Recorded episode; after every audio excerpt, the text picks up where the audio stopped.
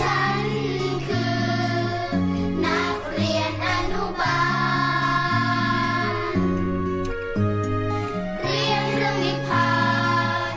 พสามโลกันต์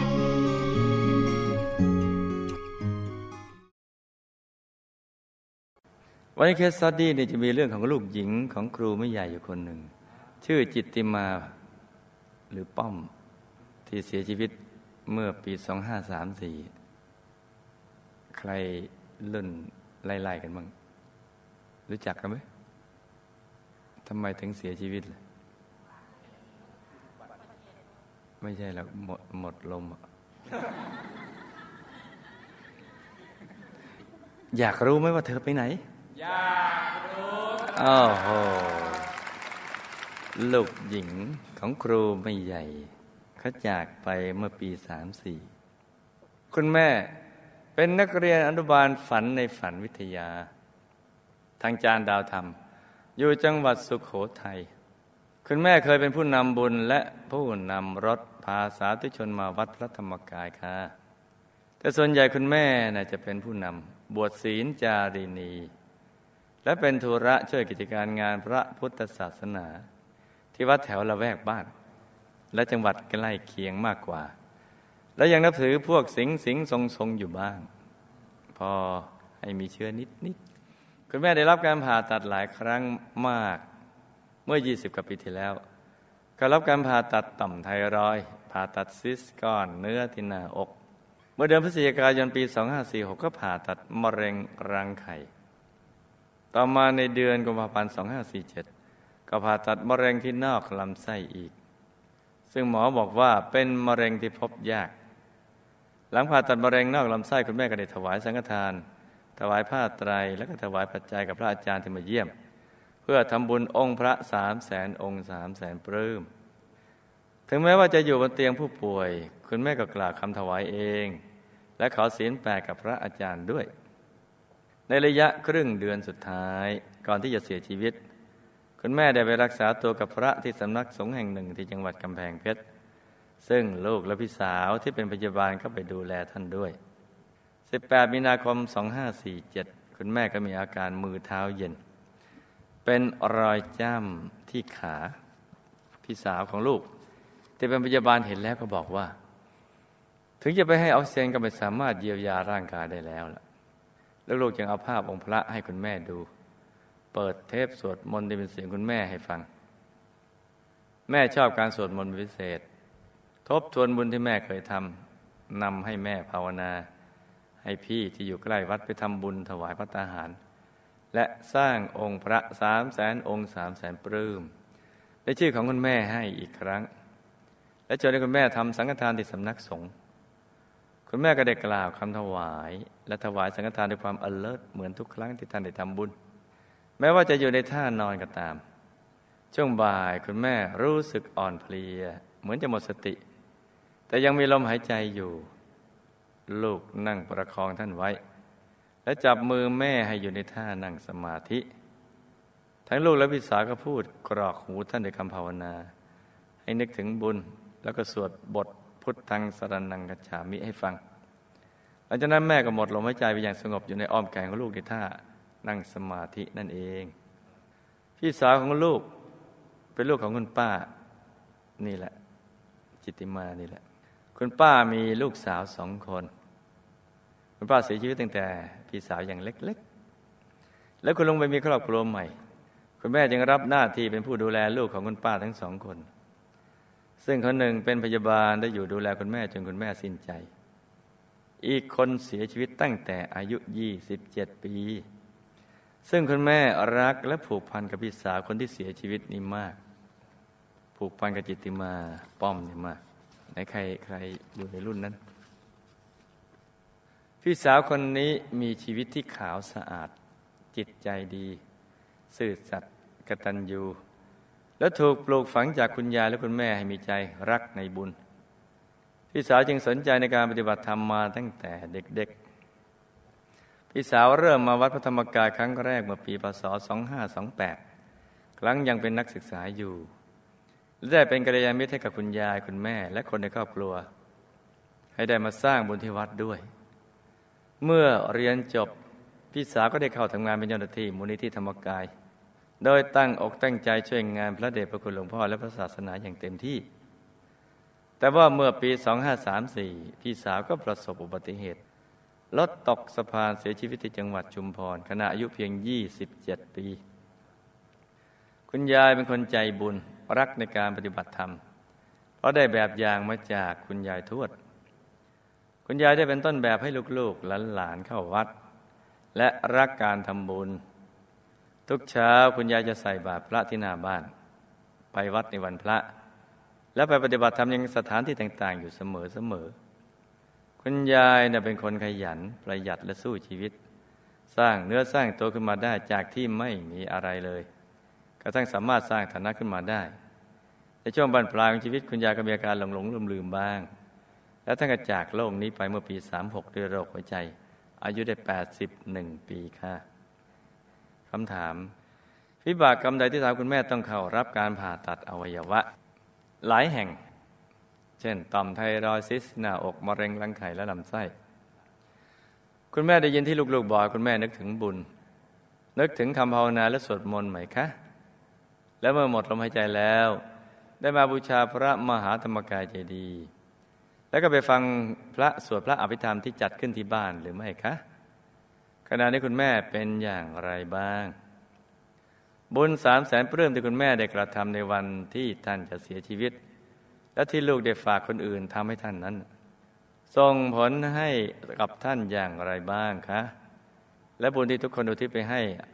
แม่ได้รับไหมคะ คุณแม่ฝากบอกอะไรมาถึงเตียลูกๆบ้างไหมคะ หลายปีที่ผ่านมาคุณแม่รับครูบายสี และทำบายสีเพื่อใช้ในการบูชาบวงสรวงงานต่างๆ การทำบายสีเป็นเรื่องของวิชาทางไสยเวทหรือไม่คะ หรือเป็นเพียงงานฝีมือทั่วไป เพราะเห็นมีการไหว้ครูก่อน ผู้นั้นจึงจะทำบายสีได้ค่ะ คุณแม่และลูกสาวทั้งสองของป้า มีบุพกรรมร่วมกันมาอย่างไรที่มีความผูกพันกันมากในชาตินี้คะพี่สาวทำกรรมอะไรไว้จึงต้องกำพร้าและถูกวิบากกรรมตัดรอนให้อายุสั้นเช่นนี้คะพี่สาวและคุณยายกับลูกขณะนี้อยู่ภพภูมิใด และมีความเป็นอยู่อย่างไรบ้าง บุญที่ทุกคนทำให้ได้รับหรือไม่อย่างไรคะคุณแม่พี่สาวทั้งสองและลูกได้เคยร่วมสร้างบุญกับหมู่คณะมาหรือไม่ อะเราก็มาฟังฟันในฝันกันเลยจ้ะ เพราะว่าฝันในฝันใครๆก็ทำได้ เห็นว่าไปออกรายการทีวีเนะวิบากกรรมที่ทำให้แม่ต้องถูกผ่าตัดอวัยวะหลายแห่ง เช่นซิสซินาอกมะเร็งรังไข่และลำไส้ คือกรรมสองอย่างในอดีตชาติ เรื่องมีอยู่ว่า ในสมัยที่ท่านเกิดในสังคมเกษตรกรรมแถบชนบท ได้ฆ่าสัตว์ทำอาหารเป็นอาจีน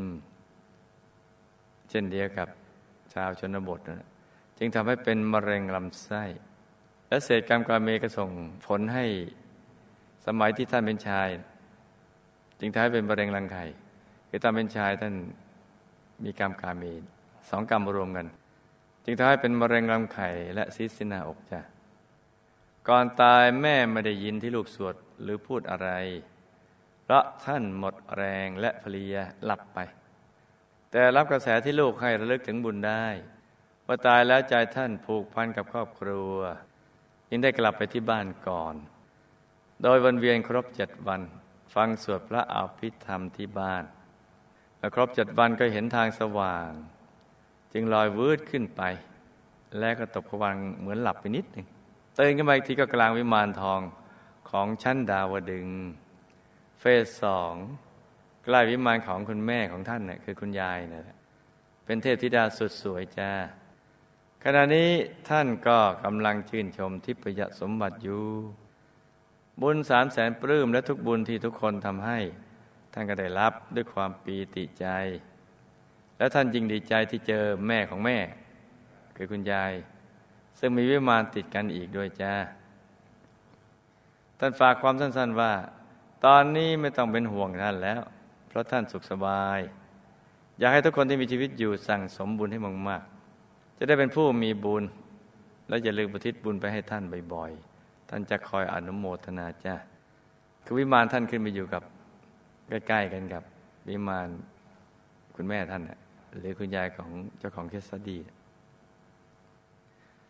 เกี่ยวกับการไหว้ครูวิชาบายสีนั้น ก็เป็นธรรมเนียมปฏิบัติที่ ทำสืบกันมา แสดงออกถึงความมีจิตใจที่สูงส่ง ไม่ใช่สายเวทจ้ะเป็นเพียงงานฝีมือทั่ว ๆ ไป คุณแม่และลูกสาวทั้งสองของป้านั้นมีความผูกพันหลายชั้นหลายชาติ คือเคยเกิดเป็นแม่ลูกกันก็มี เคยเกิดเป็นพี่น้องกันก็มี เป็นญาติกันก็มี และได้สร้างบุญร่วมกันมาจ้า จึงมีความผูกพันกันในชาตินี้ เป็นแม่เป็นพี่เป็นน้องเป็นญาติแล้วก็ทำบุญร่วมกัน จิตติมาหรือป้อมในอดีตชาติ เป็นทหารของพระราชา เป็นชายหนุ่มรูปงาม จึงเป็นที่หมายปองของสาวๆที่มาเสนอให้ ซึ่งก็ได้สนองตอบด้วยความเต็มใจ เพราะไม่อยากจะขัดใจ จึงหนีกรรมเจ้าชู้เยอะๆไม่พ้น โดยวิบากกรรมนี้เนี่ยจึงมาตัดรอนให้เธอนำมาเป็นผู้หญิง ในชาตินั้นได้ออกรบฆ่าข้าศึกตายมาก ต่อมาตอนหลังเมื่ออายุมากก็ได้ออกบวชตามพระราชา คือพระราชาออกบวชแล้วเขาออกบวชตาม แต่ตัวก็มาออกบวชตอนที่ตัวอายุมากขึ้นในภายหลังดังนั้นชาตินี้จึงอายุสั้นเพราะว่าได้ทำปานาติบาตฆ่าข้าศึกตาย แล้วตั้งตายด้วยอุบัติเหตุ แต่บุญที่ได้ออกบวชในชาตินั้นในบ้านปลายชีวิต จึงทำให้ในชาตินี้มีใจรักในการประพฤติพรหมจรรย์ตั้งแต่ยังเล็กๆ และได้ขวัดมาสร้างบารมีกับหมู่คณะจ้ะก่อนเรามาเกิดก็มาจากที่ดีๆนี่แหละ ที่ก็มากันเป็นทีมนั่นแหละเมื่อตายใหม่ๆก็ได้กลับมาที่วัด กลับมา คุณยายท่านเห็นจากคุณยายอาจารย์ ท่านก็เลยเอาไปส่ง ที่ดุสิตบุรีวงบนวิเศษเขตในตามกำลังบุญของป้อม ได้กลับไปสู่ที่เดิมที่ก่อนจะลงมาเกิด พร้อมกับหมู่คณะเลยจ้ะเขามาจากตรงนั้นก็กลับไปตรงนั้น นี่เห็นไหม มันดีนะอ่าคุณยายท่านทรงไปเลย ก็เล่น พนึกถึงวัดกับแวบมากาลีเอียดมาที่วัด เดินไปเดินมาเขาคุณยายท่านอะไอ้นี่มันลูกหลานเรานี่หว่าบอกหนูไม่ได้อยู่ในกายมนุษย์แล้ว ท่านก็เลยส่งโอ้วิธีส่งของท่านนี่สุดยอดเลย แต่ไม่เล่าให้ฟังหรอกจ้ะให้เป็นเรื่องของท่านกันแล้วกัน โอ้ท่านส่งไม่เหมือนชาวบ้านก็หรอกอืมจู้โอ้ ดีจัง ส่วนคุณยายของลูกเนี่ยไปเกิดที่ดาวดึงเฟสสองก่อนแม่ แล้วมีวิมานทองติดกันน่ะซึ่งทำให้ตอนนี้แม่เนี่ยดีใจที่ได้เจอแม่ของแม่จ้ะไปพบกันบนดาวดึง นี่ก็เป็นเรื่องสั้นๆสำหรับคริสตดีคืนนี้นะจ๊ะ